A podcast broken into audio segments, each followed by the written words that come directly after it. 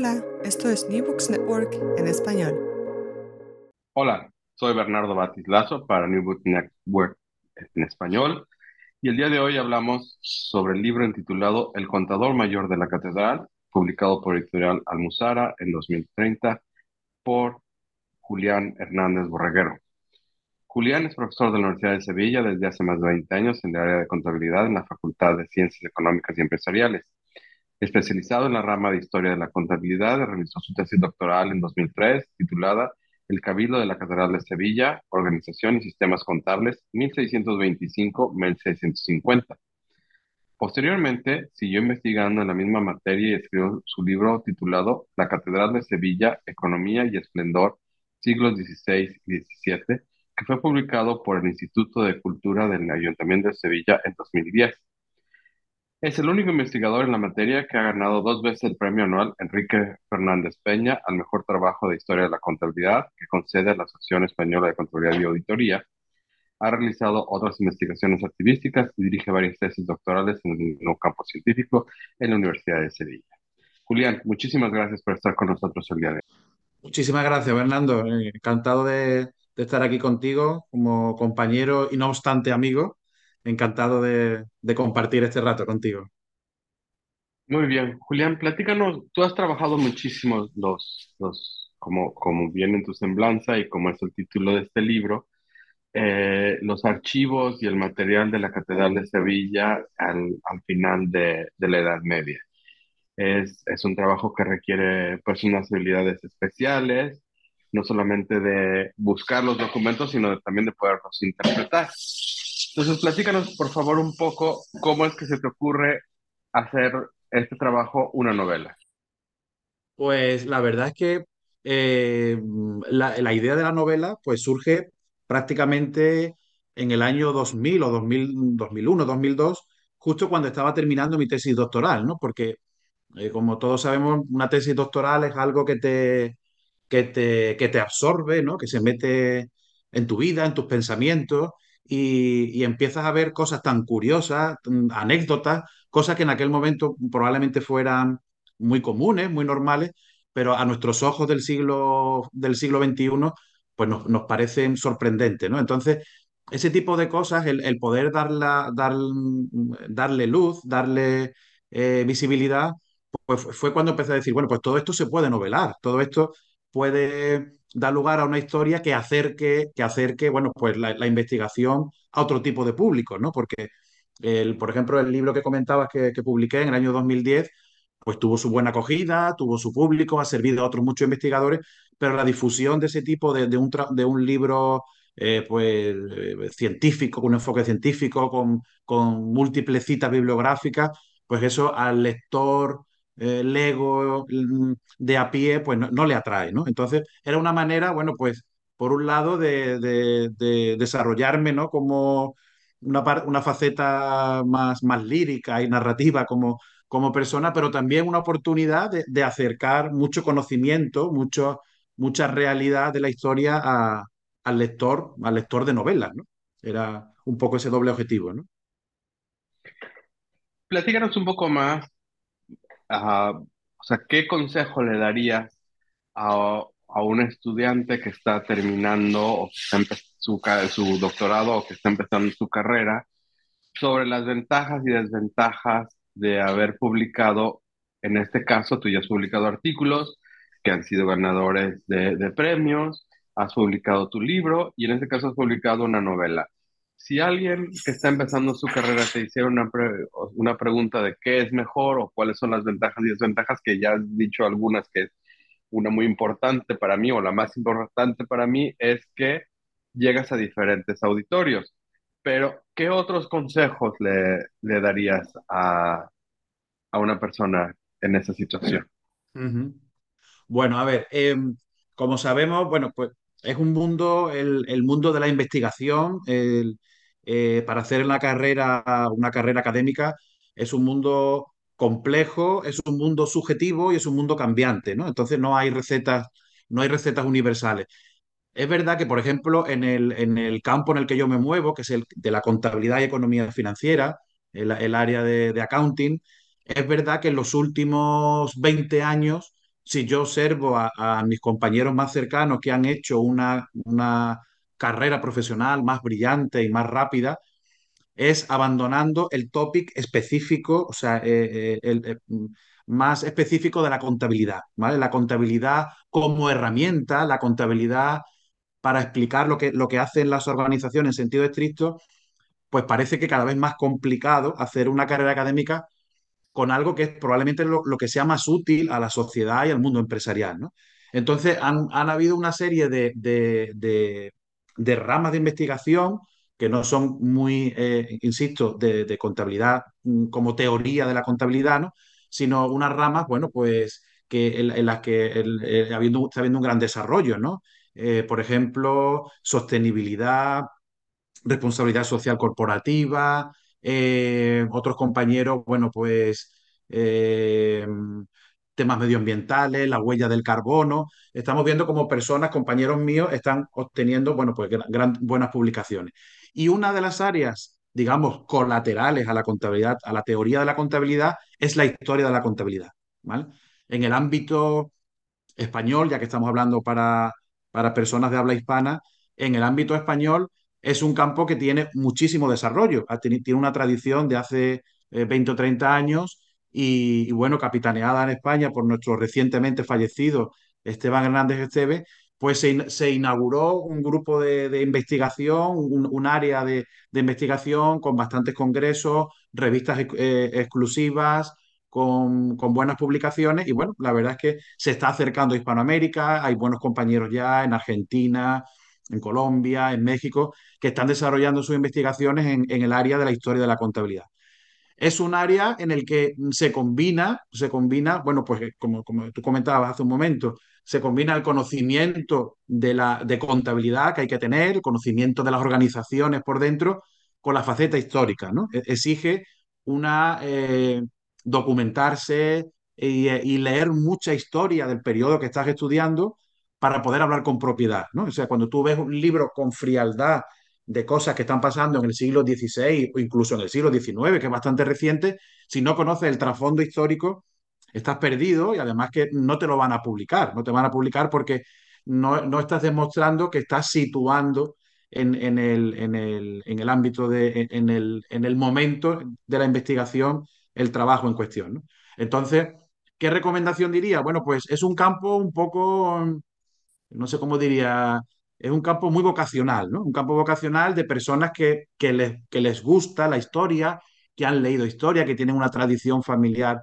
de historia y que, y que, y que bueno, y la verdad que, que las posibilidades son infinitas. Hay muchísimos archivos vírgenes mm, deseando de que de los, sus archiveros de que vayamos a investigar en esta área, incluso investigaciones muy relevantes que se han hecho pero que no han tenido en cuenta nuestro enfoque ya sea histórico-económico o histórico-contable. Entonces, obviamente, o incluso mm, eh, de historia de las empresas, ¿no? Como business history también muchas veces te encuentras a, que no ha sido tratado, ¿no? ha sido tratado desde otro punto de vista, ¿no? Entonces hay muchísimas posibilidades y por tanto es una posibilidad más, ¿no? A la hora de, elegir tu campo de investigación. Y en términos de las publicaciones o del tipo de publicación entre eh, artículo, libro académico y qué tanto necesitó tu esfuerzo para producir una novela. Sí, vamos a ver. Em, obviamente hay en, la novela hay muchos datos reales, muchísimos datos reales de, bueno, pues situando dentro de la novela, pues hablas de, bueno, pues de, de ingresos totales de la institución, desglosados, número de trabajadores, números de contadores, eh, eh, salarios, ¿no? Hay, hay, muchos datos reales, ¿no? Hay muchos datos reales que yo tenía acumulados de, tanto de mi tesis doctoral como de mi libro posterior y que he ido aprovechando, ¿no? Pero eso, esos son unos datos y además datos económicos muy fríos para una novela, ¿vale? Entonces, en la novela tienes que, eh, tienes que mm, dar el salto a buscar la parte que hace atractiva al lector que son, bueno, pues son las anécdotas, las cosas simpáticas, la intriga, eh, el suspense, eh, las muertes, ¿no? Una serie de cosas que, que hacen atractivas, ¿no? Entonces, mm, todo eso, bueno, pues eso es más como se suele decir, es más un arte que una ciencia, ¿no? Eso, eso es verdad que hay cursos, ¿no? Algún compañero cuando eh, que me conoce y que estoy escribiendo una novela, ah, ¿has hecho algún curso? La verdad es que no. Hay cursos que te, que te ayudan metodológicamente a cómo hacer el, el eh, a cómo construir la trama, eh, a planificarlo, los personajes, las descripciones, las narraciones, todo eso. Hay cursos que te ayudan. Pero es verdad que al final, como tantas cosas, es más un arte que una ciencia. Entonces, bueno, ese era un poco el, el miedo, ¿no? El, el, el caminar sin, sin paracaídas, ¿no? Bueno, pues lo voy a intentar puede que resulte atractivo o puede que no. Y bueno, eso es lo que más me, me daba un poco miedo cuando terminé el primer borrador, ¿no? Es decir, ¿y ahora qué? ¿Esto qué va a quedar? ¿Como, como algo simplemente, algo simpático que guardaré entre mis, eh, para que lean mis hijos en el futuro? ¿O algo que va a tener difusión, ¿no? ¿Va a ser atractiva para el público? Entonces, bueno, eso es lo que, lo que insisto, te, te da, te, arroja bastantes, bastantes dudas. Y vamos a, vamos a ver, porque hay realmente eh, evidencia, no solamente porque conozco tu, tu trabajo y hemos hecho algunas cosas de historia de la contabilidad juntos, pero yo creo que para el mismo lector, eh, practitioner, el que está en la industria, puede ver y se transmite esa riqueza de esos datos reales eh, en las prácticas contables de la época. Como por ejemplo, el que sí existía, o sea, se les dice a los, a los chicos que eh, Luca Pacioli inventó o acumuló, ese es otro debate que no vamos a entrar ya ahora, la partida doble, pero pues tú lo que muestras es que sí se conocía la partida doble, se utilizaba la partida doble y el, y el libro de mayor, que es otro, otro debate que hemos tenido tú, tú y yo en, en que si la partida es nada más el debe y el haber o tiene que existir el, el, el libro de mayor también, pero pues tú nos das datos, por ejemplo, en esta novela, de una manera muy, muy, muy natural, el que no todos tienen acceso a, este, a esta información, que es una información privilegiada que se da, o sea, cuando nos estás platicando la, la historia de Juan Bautista, que es tu personaje principal, puedes ir o has ido incorporando algunas de estas prácticas reales en, o como se daban en la práctica más bien estas actividades en el siglo XVI y XVII. ¿Nos puedes decir un poco más cuáles son de estas prácticas las que a ti te llamaban más la atención o las que tenías más gusto por compartir? Pues sí, vamos a ver. Como bien dice, el protagonista de la novela es un personaje real que se llama Juan Bautista de Herrera. Yo tengo un artículo publicado en, una, en una revista hablando sobre este personaje, que me pareció muy interesante, era un, contable de la época, pero mmm, eh, no solo trabajó para el Cabildo Catedral, sino que fue contratado como perito independiente por el ayuntamiento para un, para un pleito, un pleito de materia contable. Entonces, bueno, está claro que esta persona era era élite ¿no? de, la, de la, en la, sociedad sevillana del siglo XVII. Pero me, me, parece un personaje fascinante porque en un libro suyo de cuentas eh, deja reservada un, una página y dice y defiende la, la utilidad del, del, libro, perdón, del método de la partida doble, que él no le llama, bueno, en aquella época no se llama así, es un invento más, un poco más francés, ¿no? Un poco más, más posterior, ¿no? El nombre. Pero en, en, en Castilla se llamaba el método del libro de caja con su manual, ¿no? El, el, ese pack era la manera de llamarla, ¿no?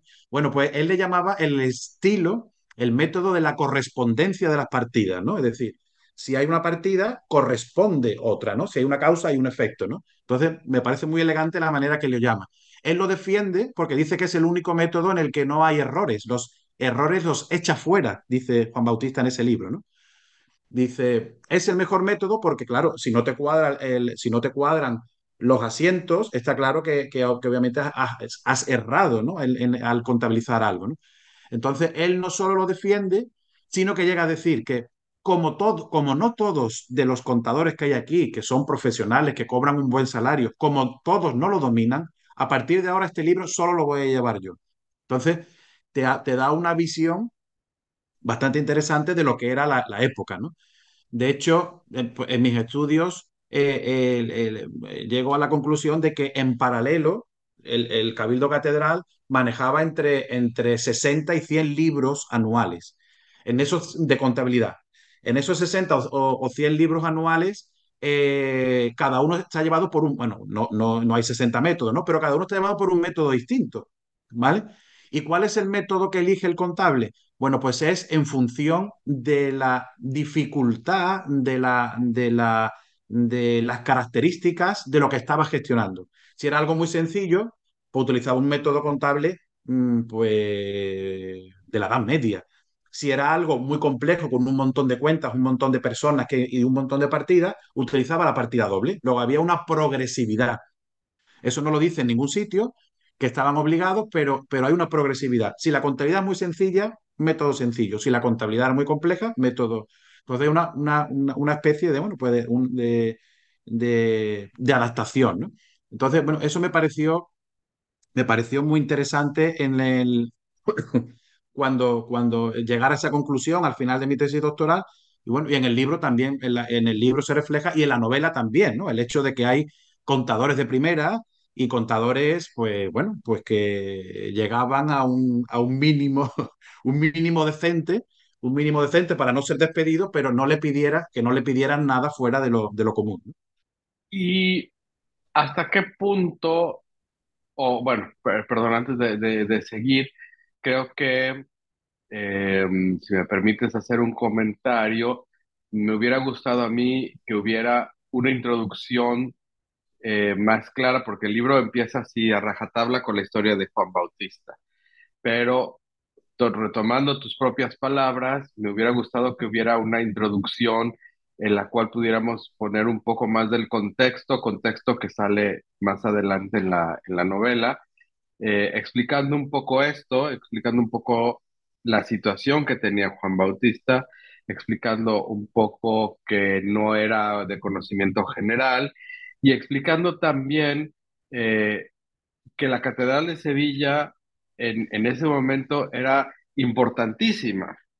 Entonces, si nos puedes platicar un poquito más de este, este contexto, importantísima en, en una serie de, de elementos, porque llevar 60 libros de contabilidad está reflejando que tiene una actividad compleja, o sea, compleja, que tiene muchos, muchos, muchas actividades que requieren de este sistema de, de, control y por lo tanto está generando y está manejando una cantidad de fondos importante, ¿no?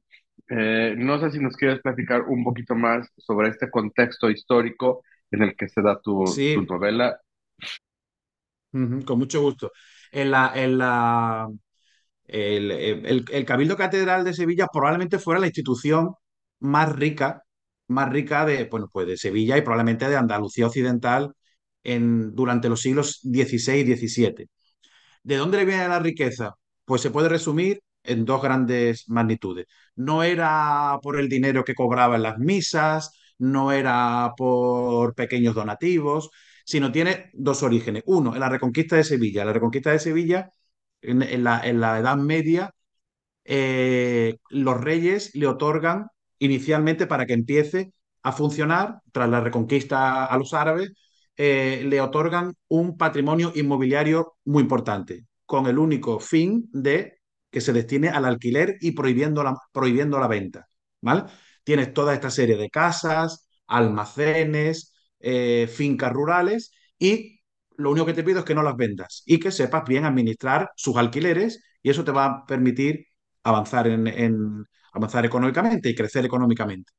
¿vale? Luego, en, Perdón, esa, en la Edad Media, perdón, estos son, sí, perdón, Juli, estos son inmuebles que eran anteriormente de los, de los árabes no, que er, eran sido expropiados, ¿no? Expropiados a los árabes, bueno, expropiados, expropiados a cambio de un dinero, ¿no? Bueno, pues eh, no me sale la palabra, requisados, ¿no? Eran requisados a, lo, a los árabes que tenían que abandonar, abandonar la ciudad en la reconquista. Entonces, pues eh, eh, quedan, quedan vacíos y eh, eh, vienen un montón de gente a- de- del norte de España y del centro de España a vivir a Sevilla, se les regalan, porque es que necesitaban repoblar. Sevilla tras la reconquista. Se les regalan a toda esa serie de personas casas y tierras de cultivo y al mismo tiempo, pues a, la catedral, pues, pues el Cabildo Catedral también recibe una importantísima donación de bienes. Y a eso se suma que, claro, todos esos conquistadores y nobles que habían participado en la reconquista reciben tantos bienes que cuando mueren, cuando mueren, temen por su alma, muy típico de la, de la Edad Media, donar bienes inmuebles también a una institución para que recen por tu alma. Entonces, entre lo que daban los reyes y lo que dieron los nobles, llegan a juntar al final de la Edad Media unas 2.000 propiedades inmobiliarias de alto valor. De alto valor. No eh, cosas así eh, mal situadas o de pequeño tamaño, no, no, eran muy buenas propiedades inmobiliarias, ¿vale? Llegan a juntar 2.000 y ese número prácticamente no se mueve. Es decir, ya en los siglos XVI y XVII la gente donaba algo de dinero, pero ya no era tan generosa, ¿vale?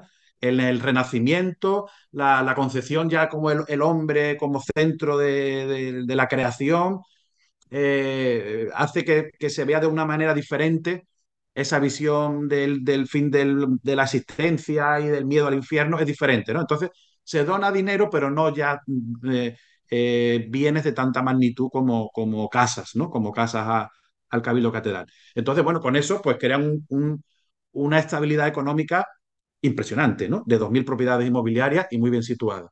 Y al mismo tiempo, desde la Edad Media se instaura en todo el cristianismo el diezmo, un impuesto que graba el 10% de la producción, no del beneficio, sino de, la producción, de la producción agropecuaria. Entonces, ese, de ese diezmo se reparte por las parroquias, a los curas, una parte al rey, pero, de cada parroquia, de cada, de cada pueblo, de cada cosecha, un porcentaje, en torno a un 20% de ese diezmo, es decir, un 2% de, toda la, de todas las cosechas, van al cabildo catedral. Entonces, tienen una renta muy estable por los, por los inmuebles y otra renta bastante estable porque aunque depende de los ciclos agrarios, resulta que cuando la cosecha es mala, los precios son altos. Cuando la cosecha es buena, los precios son menos buenos pero al fin y al cabo consigue una estabilidad. Consigue una estabilidad. Entonces, generan una riqueza económica impresionante que, como digo, lo hace probablemente en, la, en el patrimonio inmobiliario eh, más rico de, Andalucía, por encima de todos los nobles, por encima del obispo y por encima de cualquier persona. Entonces, ese patrimonio, pues, daba lugar a eso, como digo, a un aparato económico impresionante para cobrar los diezmos, para controlar todo el sistema de gestión del reparto de los diezmos, para controlar los inmuebles, los alquileres, los contratos temporales, los contratos vitalicios, las rentas y, bueno, y ya luego el aparato de gasto que era impresionante, ¿no? Eh, la catedral pues tenía normalmente 60 o 70 obreros trabajando, la catedral nunca se terminó, o sea, cuando terminó de ponerse la última piedra ya empezaron la reforma, entonces era un aparato continuo de, reforma, un aparato continuo, bueno, pues de, de 500 mm, misas diarias se celebraban en, la, Catedral de Sevilla, no sé, 60 eh, capellanes, pues, pues un aparato económico que tenía que, mover, apuntar, pasar lista de los que iban a misa, incentivo a los curas por ir a misa. Entonces era una brutalidad el aparato económico que se manejaba en esos libros, en esos libros de cuentas. Muy bien, ahora pasamos a la, vamos a pasar un poco a la estructura y después brevemente a la historia de, Juan Bautista. Eh, escribes, sobre todo a los primeros capítulos, son en un estilo o replicando el estilo eh, un poco de la época o el lenguaje un poco de, la, de la época. Y ya después esto como que se pierde un, un poquitín. Pero también eh, son capítulos muy, muy breves que van hablando de, de ciertas anécdotas, de, de, de, ciertos episodios que aunque tienen una continuidad y te van dando eh, este pedazo de, de la historia, eh, pues, pues como, como he dicho, son, son muy, muy breves y, y, muy legibles. ¿Cómo es que llevas a este, a este formato y también a, a desarrollar un poco este, este, este estilo y este sabor de cómo se dirigía las personas entre, entre ellos. Sí. Bueno, como tú dices, hay un esfuerzo detrás, en la novela, hay un esfuerzo importante de, de, redacción intentando imitar, es muy complicado porque eh, intentando explicar el estilo, el estilo de escritura de, de, los siglos XVI XVII, ¿no? eh, ha trascendido hasta nuestros días, pues gracias a Cervantes, gracias a, a, bueno, pues a Lope de Vega, a, a Quevedo, a una serie de autores, ha llegado esa manera de escribir. Entonces, yo intenté hacer una conjunción, ¿por qué? Porque los, los, los documentos de la época son muy farragosos de lectura, ¿vale? Son muy farragosos. Entonces, quería hacer atractivo la lectura, obviamente como todo novelista, quería hacer eh, la, la, lectura atractiva, pero al mismo tiempo quería respetar un poco el estilo ese. Entonces había que hacer pues como una simbiosis, ¿no? Eh, eh, evitando las fórmulas de repetición, ¿vale? Era muy típico en aquella época, casi todos los escribanos, cuando escriben documentos, cobraban por número de folios utilizados. Entonces, ¿qué ocurre? Que los, escribanos, todos los escritores de la época, pues tenían una tendencia a repetirse. Entonces en cada frase ponían, eh, visité la casa de la calle eh, San Eloy. Muy bien. Cuando subí a la primera planta de la dicha casa, de la dicha calle San Eloy, de la dicha ciudad de Sevilla, entonces las frases son eternas, con un montón de subordinadas, volviendo a recordar todo el inicio. Sí, sí, sí, ya lo sabemos, ¿no? Pero era su manera de escribir más, más líneas y cobrar más por el documento escrito, ¿no? Entonces, ese nivel farragoso, esa manera tan compleja de, escribir, es muy atractiva para, para, para, para recordar, ¿no? Para recordar eh, la Sevilla del, del 16 al 17, pero al mismo tiempo es muy compleja para, para mantener la atención del lector. Entonces, bueno, lo he intentado hacer en esa manera. Y luego, en cuanto a los capítulos, bueno, pues una cuestión de, gusto personal. Es verdad que eh, eh, si nos vamos, si me permites que nos abstraigamos de nuestro ámbito, si por ejemplo yo ah, cuando hablo algunas veces con, los grandes aficionados al mundo del Señor de los Anillos, te dice la gente que la vive con intensidad, pero que hay páginas enteras que la pasan. ¿Por qué? Porque se pone a describir, a describir el bosque en el que, en el que está ocurriendo la batalla. Y el bosque se describe a lo largo de dos páginas. Entonces, el, el, gran amante de Tolkien te dice, mira, yo hago así y miro para otro lado, ¿no? Y hago, hago la aberración de saltarme una página entera, ¿no?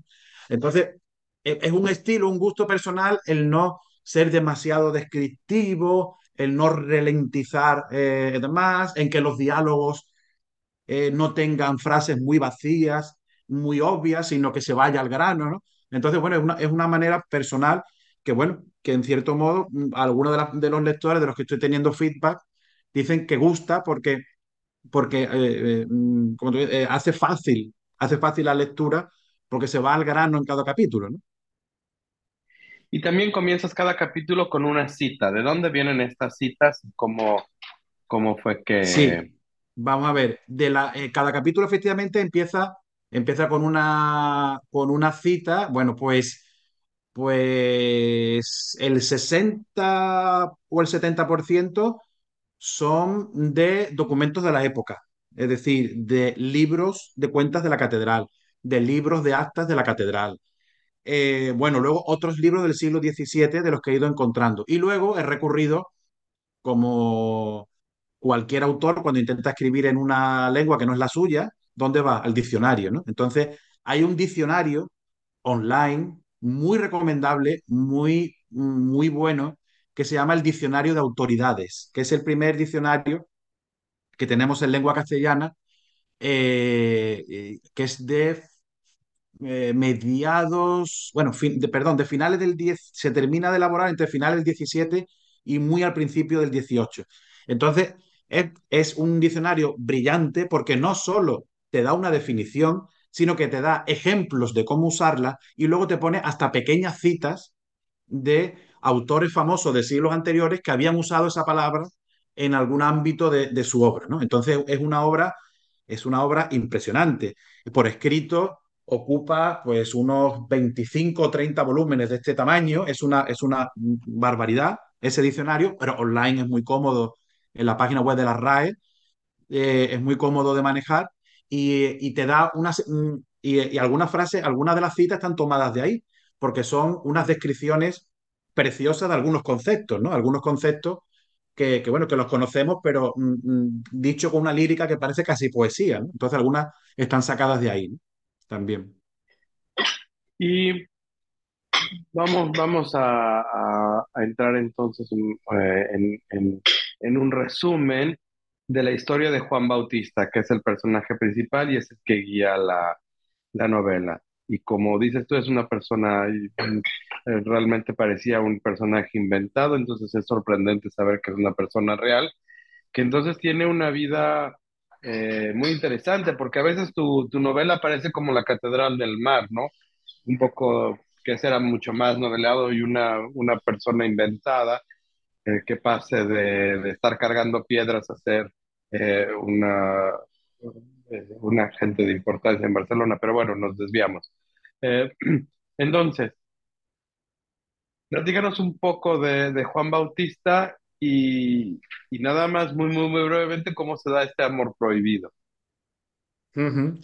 Bueno, eh, vamos a ver, yo qué, qué sabía de Juan Bautista Herrera antes de escribir, de, escribir mi novela, ¿no? Cómo me- lo, lo máximo que pude conseguir, ¿no? De hecho, no digo para que, que escribí un artículo sobre él. Bueno, pues solo sabíamos que era un sacerdote que, bueno, pues que, pues que era contador mayor por su apellido no parece que provenga de una familia noble. Muchos de los, de los, de los eh, canónigos de la catedral, que dis- disponían de una gran retribución ¿no? por pertenecer al, al cabildo catedral, pues provenían de familias, de familias nobles.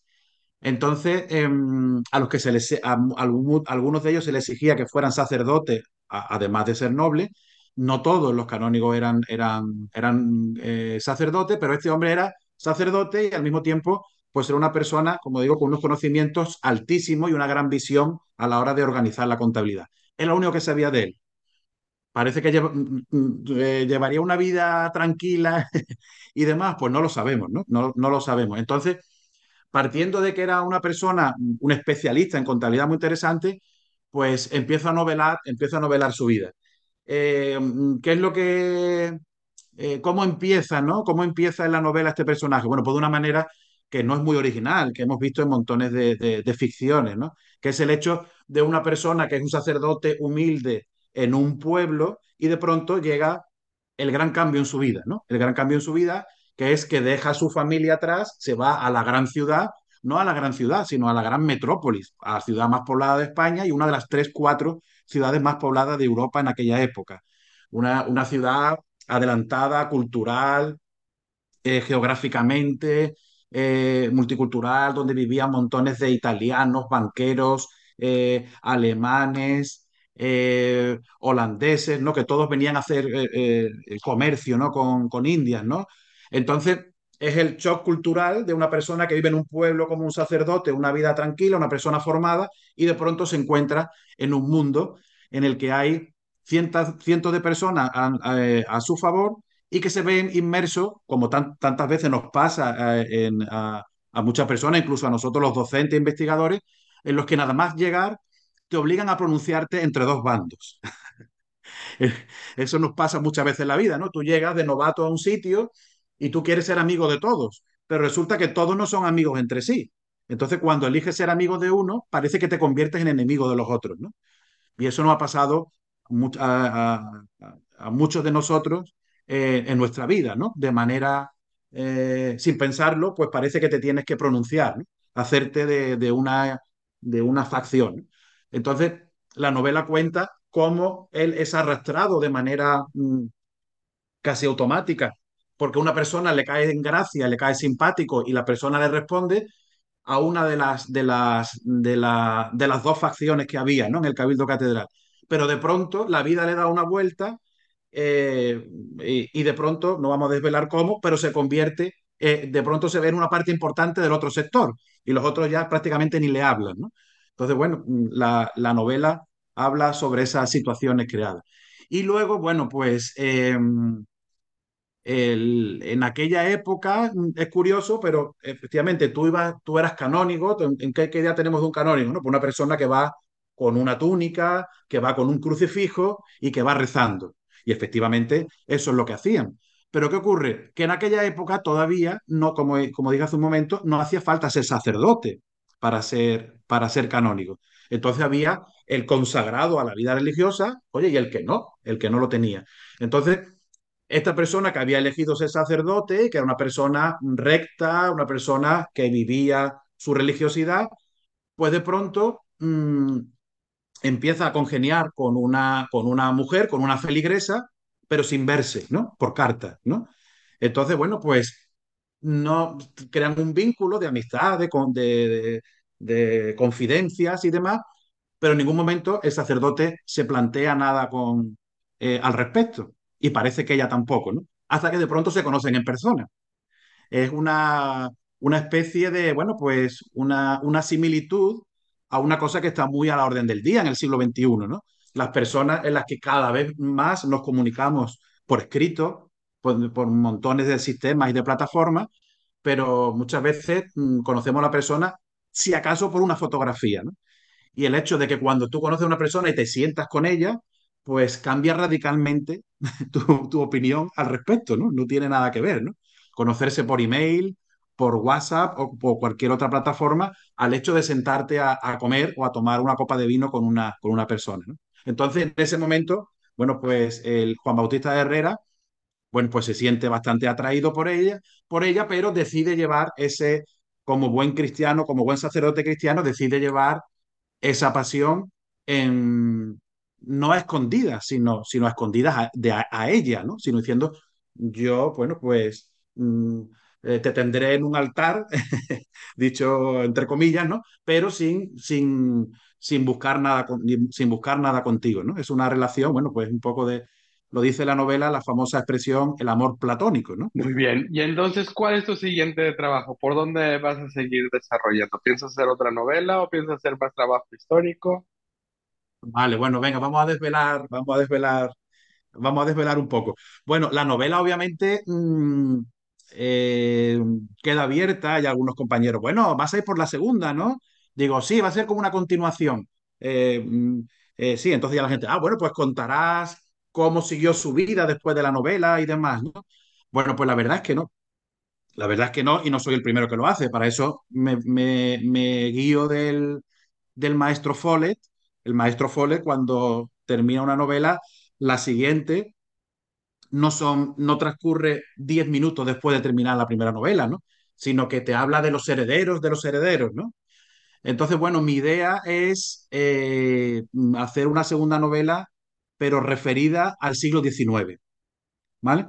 Es decir, con herederos, obviamente, para intentar enlazarla, para darle al lector de la primera novela, darle un, poco de, de, de, hacerla atractiva, de, de rememorar y tener nostalgia de la primera novela, en el siglo XIX. ¿Por qué? Pues porque, mmm, eh, como, eh, como tú sabes y como he indicado, mis, investigaciones actuales van más por el siglo XIX. Tengo a varios doctorandos trabajando en el siglo XIX. Entonces, en las instituciones en las que están trabajando, bueno, pues me siento muy cómodo, muy cómodo mmm, escribiendo sobre ellas porque las domino, ¿vale? Entonces, eh, de momento estoy en una fase, no sé si seguiré siendo novelista más adelante, pero de momento mi idea es seguir escribiendo en el ámbito en el que me siento cómodo porque estoy muy documentado. ¿no? Entonces, tengo montones de datos, eh, la idiosincrasia y demás de la Sevilla del siglo XIX y por ahí van ahí los tiros. ¿no?